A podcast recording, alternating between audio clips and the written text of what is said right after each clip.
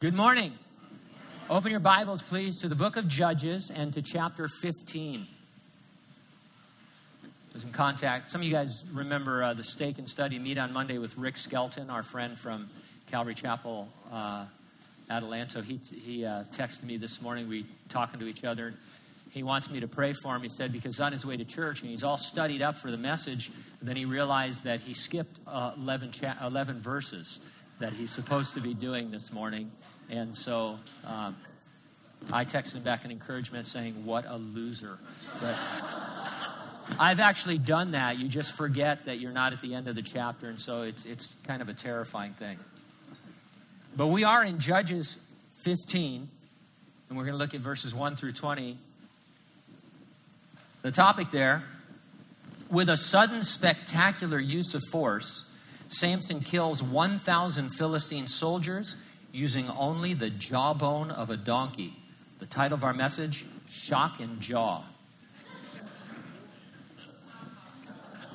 Uh huh. That's top 10 material right there.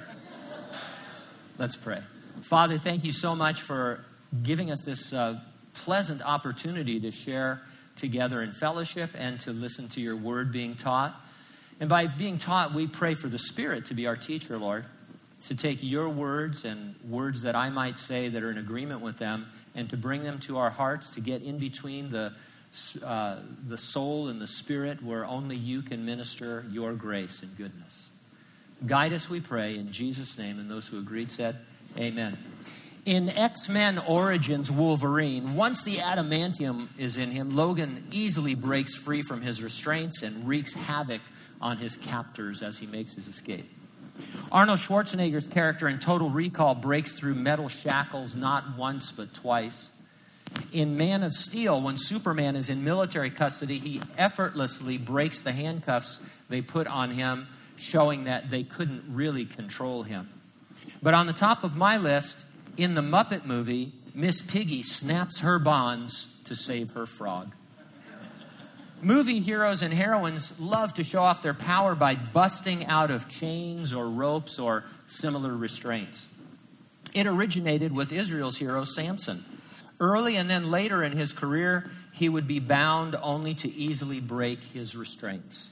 The first of those episodes is here in chapter 15. His own people bound him in order to turn him over to the Philistines. Let's just read that section real quick, verses 13 and 14.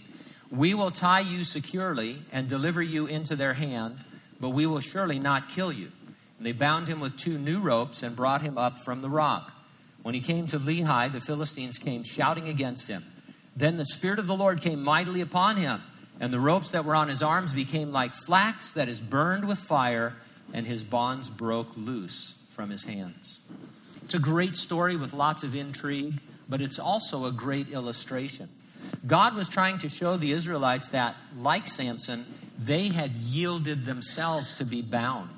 God warned them that if they chose to worship the gods of the surrounding nations, He would deliver them into their oppression. They did just that, and in that sense, they had yielded themselves to being bound by them. But also, like Samson, the Israelites could easily, at any time, break their bondage and overcome the Philistines by humbly returning to God. It's a picture for us too. A Christian can be bound by yielding himself or herself over to sin, or you can break free by yielding yourself to the power of the indwelling Spirit. Here's how the Apostle Paul explained it in the book of Romans. He says, Neither yield ye your members as instruments of unrighteousness to sin, but yield yourselves unto God as those that are alive from the dead, and your members as instruments of righteousness unto God. And so we have a choice. We can walk in the freedom of serving Jesus by yielding ourselves to Him, or we can yield ourselves to sin and return to its bondage. The same Holy Spirit who empowered Samson physically can empower you spiritually. There are, therefore, no bonds that can possibly hold you unless you voluntarily yield yourself to sin. I'll organize my thoughts around two points. Number one, quit yielding yourself to be bound by sin.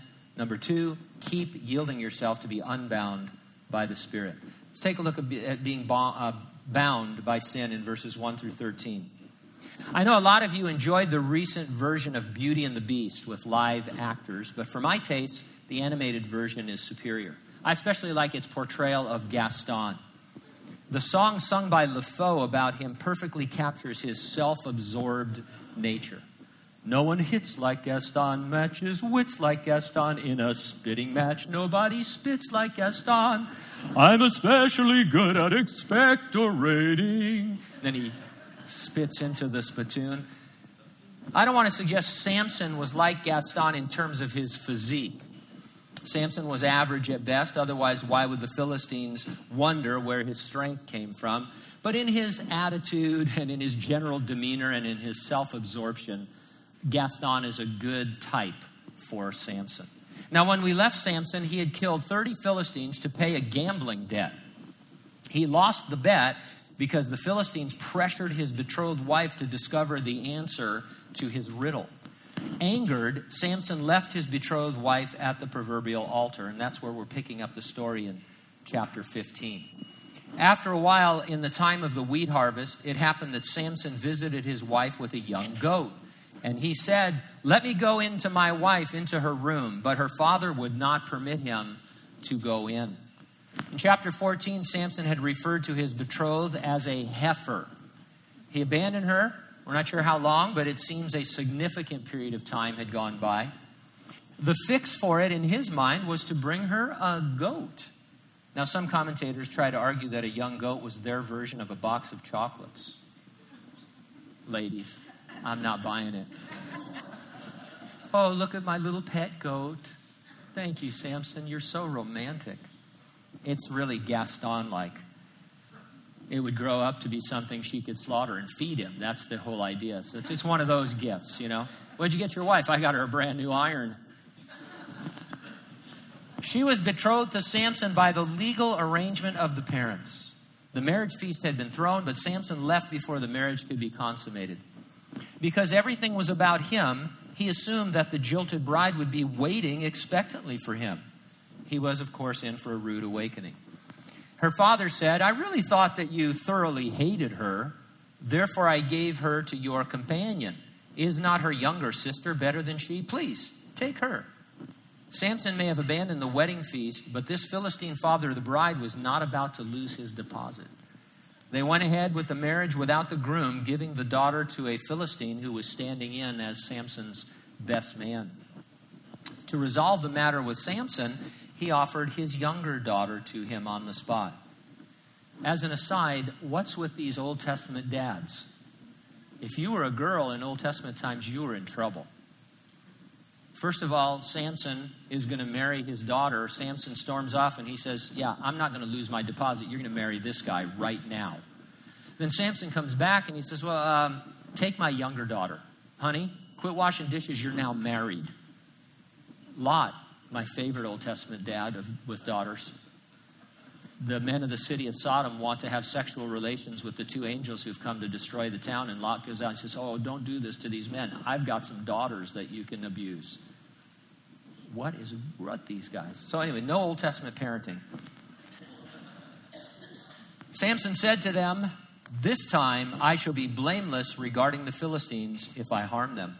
Then Samson went and caught 300 foxes, took torches, turned the foxes tail to tail, put a torch between each pair of tails.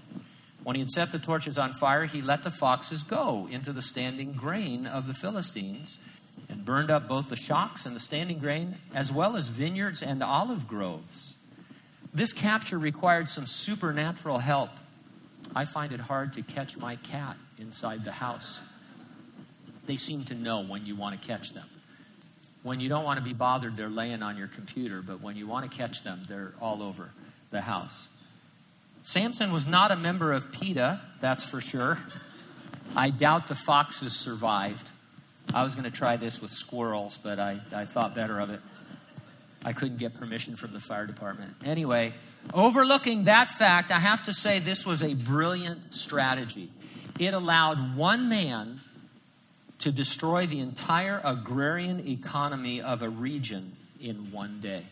One man, Samson, with caught foxes and fire, burned down all the crops in that Philistine area and destroyed their economy. Verse 6 Then the Philistines said, Who has done this? And they answered, Samson, the son in law of the Timnite, because he has taken his wife and given her to his companion. So the Philistines came up and burned her and her father with fire. Father, the bride had done nothing wrong except get involved with Samson in the first place. Let's hope our involvement with non believers turns out a little better than that. That we actually have a positive, uh, blessed influence on their life. I hear they're remaking Death Wish. Now, I got in trouble first service because a younger crowd, nobody knew what I was talking about. Anybody remember the movie Death Wish with Charles Bronson? All right, a bunch of oldies. It's one of those great movies that you're not supposed to like as a Christian because it's about revenge and killing and murder. So I, am not going to watch it for sure. But anyway, Bruce Willis is going to be the vigilante that Charles Bronson made famous in the original. I was thinking about that, but because this is a situation like that where you know the wife and the father-in-law are killed, but I kind of doubt that Samson was torn up emotionally about all this. And he wasn't all that invested in this girl, certainly not in her father. But it did offer him the opportunity to do some damage to the Philistines. And so Samson said to them, verse 7 Since you would do a thing like this, I'm going to take revenge on you, and after that I'll cease. So he attacked them hip and thigh with a great slaughter. And then he went down and dwelt in the cleft of the rock of Etam. No one's quite uh, exactly sure the derivation of the phrase smote them hip and thigh. There's a bunch of comical attempts at, uh, they're not meant to be comical, but the commentators are trying to get an idea of what that might mean. One said he stacked the bodies up, hip then thigh, hip then thigh, and, uh, and, and I thought, yeah, that's insane. I think our equivalent would be he tore them limb from limb. That's how we would put it. In chapter 14, you remember Samson had been attacked by an Asiatic lion in its prime, and it says he tore the lion apart. And I think he did that literally. And so, quite literally, Samson tore the limbs off of Philistines in a massacre. We're talking about a powerful situation here. We aren't told how many of them he killed, but it was a significant enough number to be called a great slaughter. Samson thought he'd kill a few guys, then he says, After that, I'll cease. He wanted to have the last word. That's what, what was important to Samson. You know people like that. You're not a person like that, are you? Are you a last word person? Where you have to have the last word in an argument? Well, Samson was. And, and, and so he thought, I'm going to have the last word and then I'm going to be done. He had no idea that he was supposed to be Israel's hero leading them against the Philistines. He just wanted to kill some of them. Now the Philistines went up, they encamped in Judah and deployed themselves against Lehi. Deployed gives you the understanding that this is a military operation. These are soldiers. And the men of Judah said, Why have you come up against us? So they answered, We've come up to arrest Samson and to do to him as he has done to us. Then 3,000 men of Judah went down to the cleft of the rock of Etam and said to Samson, Don't you know the Philistines rule over us? What is this you have done to us? And he said to them, As they did to me, so I have done to them. 3,000 men go down to appeal to one man. It's pretty clear the men of Judah were afraid of Samson. Of course, we know that he outnumbered them still. 3,000 wasn't going to be enough if he chose to do some damage. But they were afraid. Too bad they had no fear of God. Had they feared God, they would not be subject to the Philistines, but instead they'd be ruling over them. Had they feared God, they would not have been afraid of the man that God was using against their enemy. And had they feared God, they would be volunteering to become Samson's army, not his arresters. Verse 12 But they said to him, We've come down to arrest you, that we may deliver you into the hands of the Philistines. And Samson said to them, Well, swear to me that you won't kill me yourselves. Surely someone among the men of Judah must have known the story of the angel of the Lord visiting Mr. and Mrs. Manoah, promising them a child who would grow up to be Israel's next hero. Somewhere stories must have been told of him being a Nazarite from the womb. I mean, this was an unusual event that would spread by word of mouth. And now here he was, clearly able to deal death blows to Philistines. Well, sure, he was a little rough around the edges, but this was their hero, and he was bona fide. Instead of rallying, they arrested him. Luckily for them, Samson agreed to be arrested. So they spoke to him, saying, No, we'll tie you securely and deliver you into their hand, but we surely will not kill you. They bound him with two new ropes and brought him up from the rock. In that scene I alluded to earlier in The Man of Steel, when Superman consents to be handcuffed, there's a veritable army standing by with things like tranquilizer guns. Uh, we all know that it's useless against him, that he's submitting because it will get him to the real fight. And that's what's happening here with Samson. He says, Go, go ahead and bind me, arrest me, turn me over to them. Still, the men of Judah go down to Lowe's and they get two new ropes, thinking that they will hold Samson secure. Hey, if we're going to bind this guy who just tore people limb from limb, literally, and who tore a lion apart, let's get a new rope. That's the ticket. So the men of Judah, they don't see it. They don't see what is being illustrated right before their eyes. By worshiping the gods of the Philistines, which they were forewarned by God to not do, they had voluntarily given themselves over to be in bondage to their fierce enemy. Sure, it was God who delivered them to the Philistines by withdrawing his protection, but it was their choice to go that route. In front of them was an average looking Jew who had extraordinary supernatural enabling from God. That too could be them. It should be them. Even though it was a time in which God was raising up judges I submit that any devout Jew could have defeated the Philistines. I base that on the fact that some years later, as the time of the judges was ending, giving way to the time of the kings, a teenage shepherd boy was amazed that not a single Israelite soldier would accept the challenge of Goliath, the Philistine giant. David had a sense that any Israelite walking with the Lord could kill Goliath easily. And he was amazed that no one had that sense. And so, yes, God was raising up heroes, but you have to know that they could have stepped forward and, and heroically thrown off these bonds themselves. What about us? After we are saved, we are to yield our members, which means our bodies and our minds, over to God to serve Him. But we find left within our unredeemed mortal bodies what we call the flesh it's a propensity to give ourselves over to sin, to use our bodies and our minds to serve ourselves and to serve sin rather than God.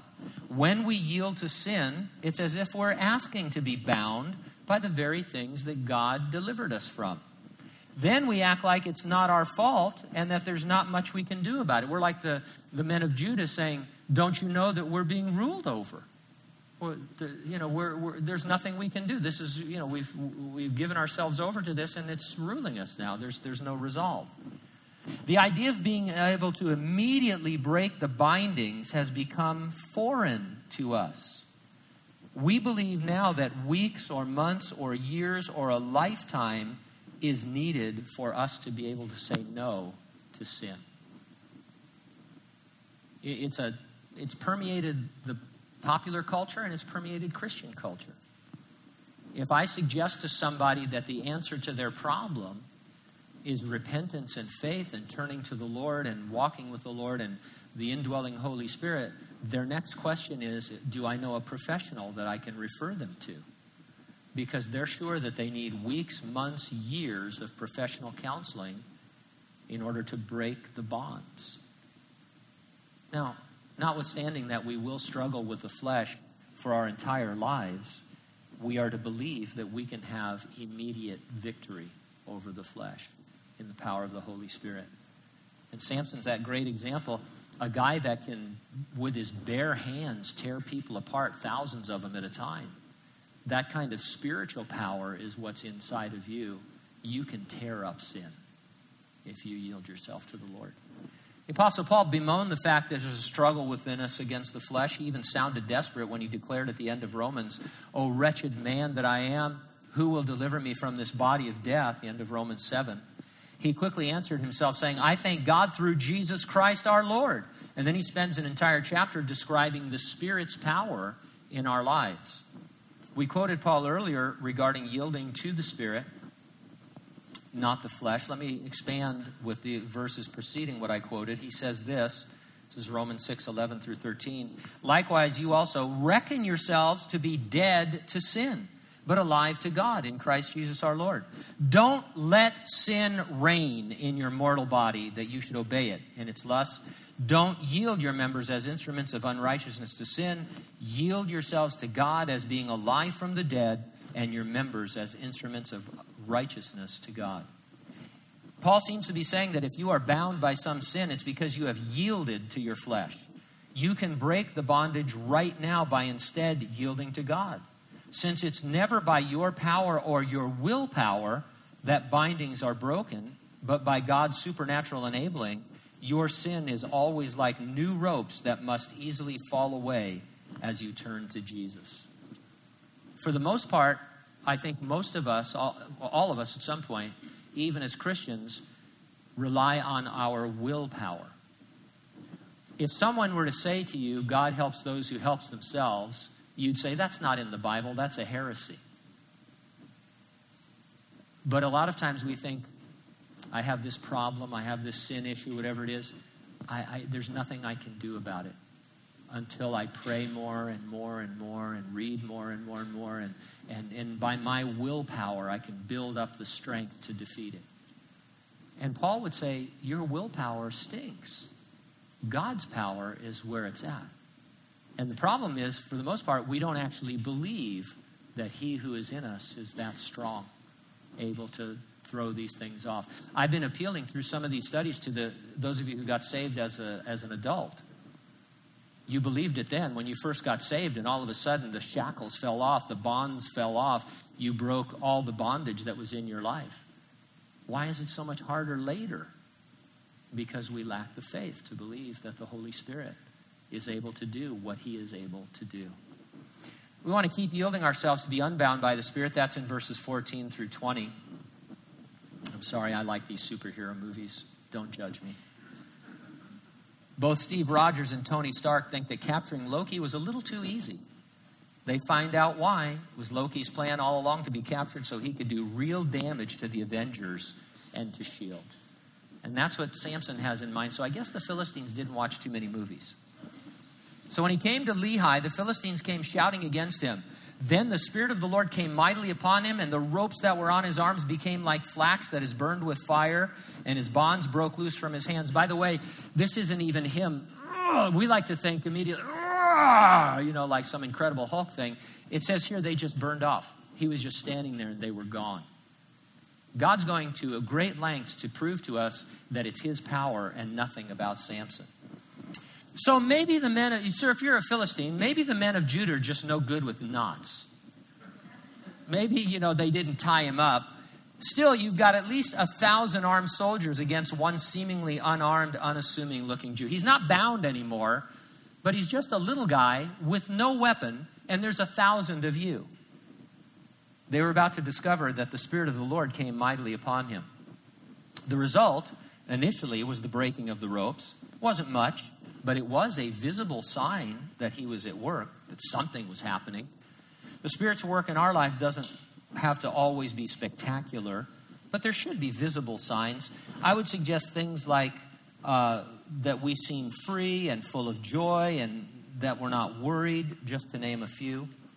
It's sad when non believers think it is somehow a bondage to walk with Jesus Christ. You know what I'm talking about. A lot of your non believing friends it may not be your fault and, and they may be in error about it, but somehow they've gotten the understanding that to walk with God is some terrible bondage, that all it is is a bunch of things you cannot do. You know, well you could be home mowing your lawn right now. wow, that's some freedom there.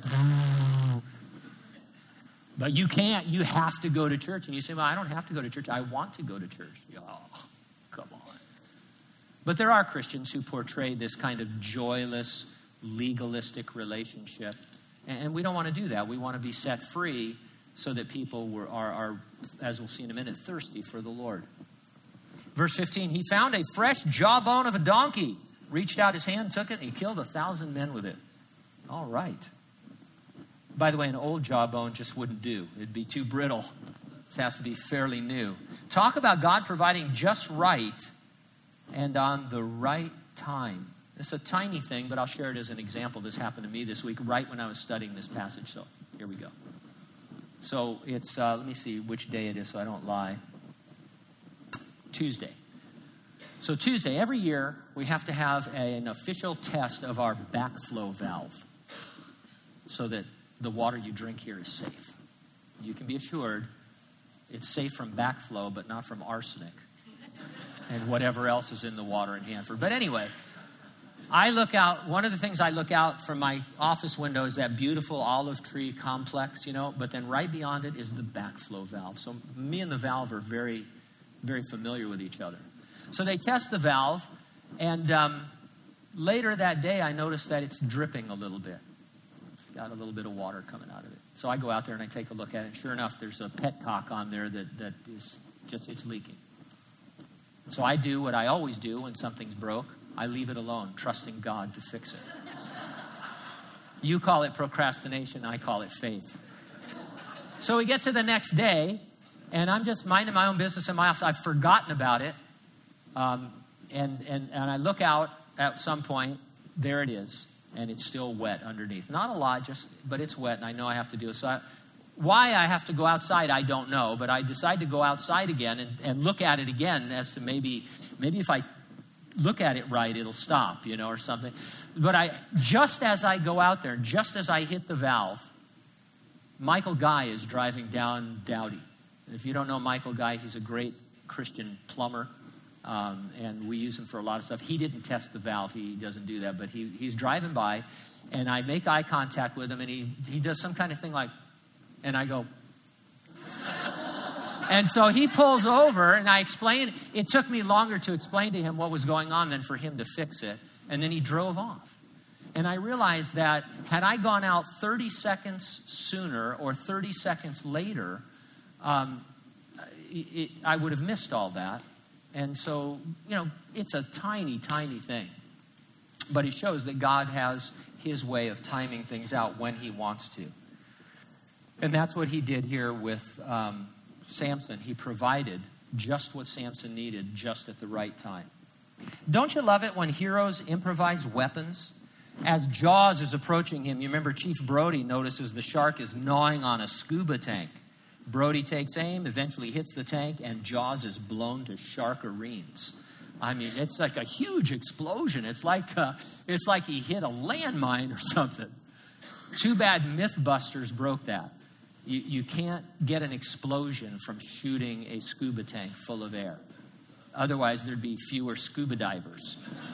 now, when I use the scuba dive, they do examine your tank before they fill it with air for rust because rust spots will cause it to weaken and it, it can blow out, but it, don't, it doesn't blow up. You don't go up in a puff of smoke. Uh, but still, movie weapons are always fun to goof around with. Uh, so, improvised weapon, uh, if people say God doesn't have a sense of humor, he most certainly does. The only thing Samson could find was the job, the fresh jawbone of a donkey. And I'm guessing he had to do a little bit of manipulation to get that jawbone off. The piece he wanted wasn't just laying there.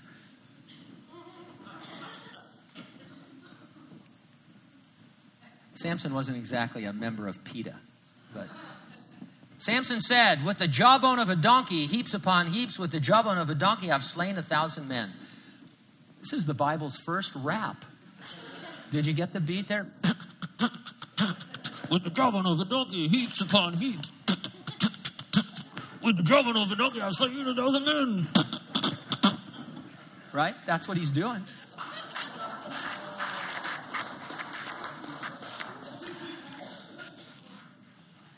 That's stupid. A thousand Philistines slain at one, uh, slain one at a time with an improvised weapon. And remember, these were trained soldiers with weapons. Is there anything like this in the annals of hand to hand combat? Uh, there's nothing like this even in the movies that I can recall. Samson, I mean, think of it, this actually happened. Samson, probably my, probably not even my size because they were only about four foot five or five foot four in those days little guys, got a jawbone of a donkey. Let's do this. One at a time, two at a time, a thousand Philistines fall in a brutal assault. And so it was when he had finished speaking that he threw the jawbone from his hand and called that place Ramath Lehi. Speaking to who? It was probably the men of Judah who had extradited Samson, who witnessed the massacre. If so, how very sad they stood there as spectators. Samson didn't need the help, but it would have been a blessing for them to join in. I mean, after the first hundred or so Philistines went down and it became obvious that Samson was going to prevail, two things should have happened. The men of Judah should have joined in, and the other 700 Philistines ought to have taken off running. I mean, if you're number 998, you're just stupid for hanging around. you deserve to die. Ramoth Lehi would be like us calling it Jawbone Hill. Hamburger Hill, Hacksaw Ridge, Jawbone Hill. That's the idea. It would be a great name, by the way, for the second movie in a trilogy about Samson. He threw the jawbone from his hand. If there was an audience, this was his mic drop. No more Philistines? I'm done. I'm out of here. Going back down to where I belong. Then he became very thirsty. So he cried out to the Lord and said, You've given this great deliverance by the hand of your servant, and now shall I die of thirst and fall into the hand of the uncircumcised? Even though it was the Spirit's empowering upon Samson that gave him victory over a thousand enemies, he still got thirsty. Or maybe he was made thirsty by God. Now, notice this he wasn't out of breath, even though his work had been rigorous. No, in fact, he had so much breath left that he could sing. He killed a thousand men. How long does that take? Wielding the jawbone of a donkey. I mean, that's some, that's some work. I haven't worked that hard in a while. And then he sings with the jawbone of a donkey, you know, that kind of thing. And then all of a sudden he realizes he's thirsty. And so this is a supernatural event. God let him be thirsty. Why? Well, for sure, to show Samson he needed the Lord for his daily moment by moment existence. Samson could be empowered to do incredible things, but he ought to remain humble. And of course, his thirst is a spiritual lesson, which we're going to get to in just a moment. But first, let's finish out the chapter. Verse 19. So God split the hollow place that is in Lehi. Water came out, and he drank, and his spirit returned, and he revived. Therefore, he called its name En Hakkore, which is in Lehi to this day. En Hakkore means spring of the caller. Samson called, and God answered by springing up from a well, or springing a well up from a rock, rather. God didn't take Samson's thirst away, he met it with his provision of water from a rock.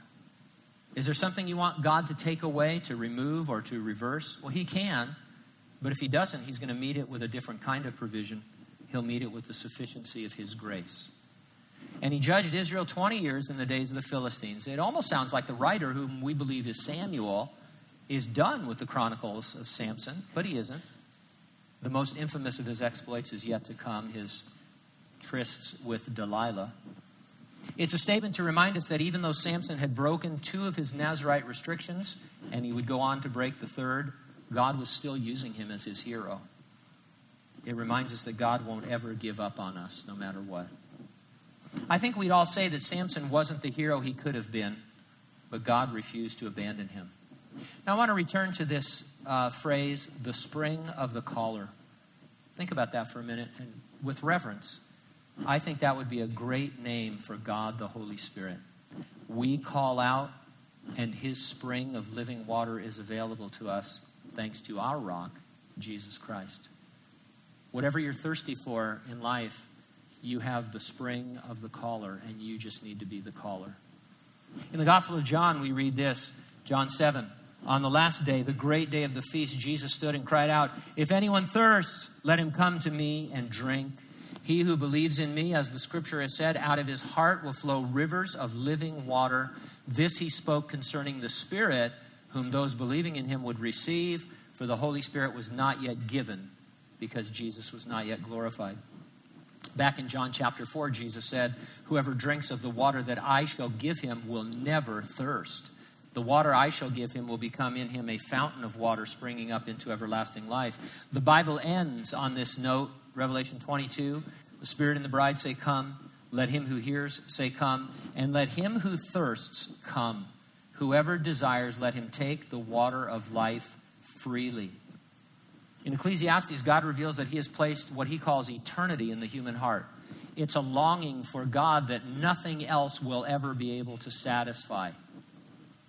We go through life trying to quench it, but sadly, we often drink from the impure reservoirs of the world rather than the springs of life. It's, it's like drinking something that's a diuretic rather than something that will quench your thirst. The world's religions and its philosophies are nasty, diseased water. God extends grace from the cross to everyone in order that they might turn to Him and instead take the water of life freely. There's no requirements, it's available. You just need to call out and drink it. After you're saved, you struggle against the flesh. The solve for it is to keep appealing to the spring of the caller, to the pure water provided only by, but abundantly by, the Holy Spirit. The only variable in this equation is you calling out. The water is there, it's abundant, it's not a trickle. You, you know, when in the Old Testament, when Moses spoke to the rock, struck the rock, and was supposed to speak to it the second time, he didn't open up a hose bib and have people come up a cup at a time. A torrent of water came out. And that's what we're talking about here. And so God is saying to us that are Christians, I am a torrent of living water. I can do spiritually what Samson could do physically. Incredible things. What's your part? Willpower? No. Just call upon me and believe and receive.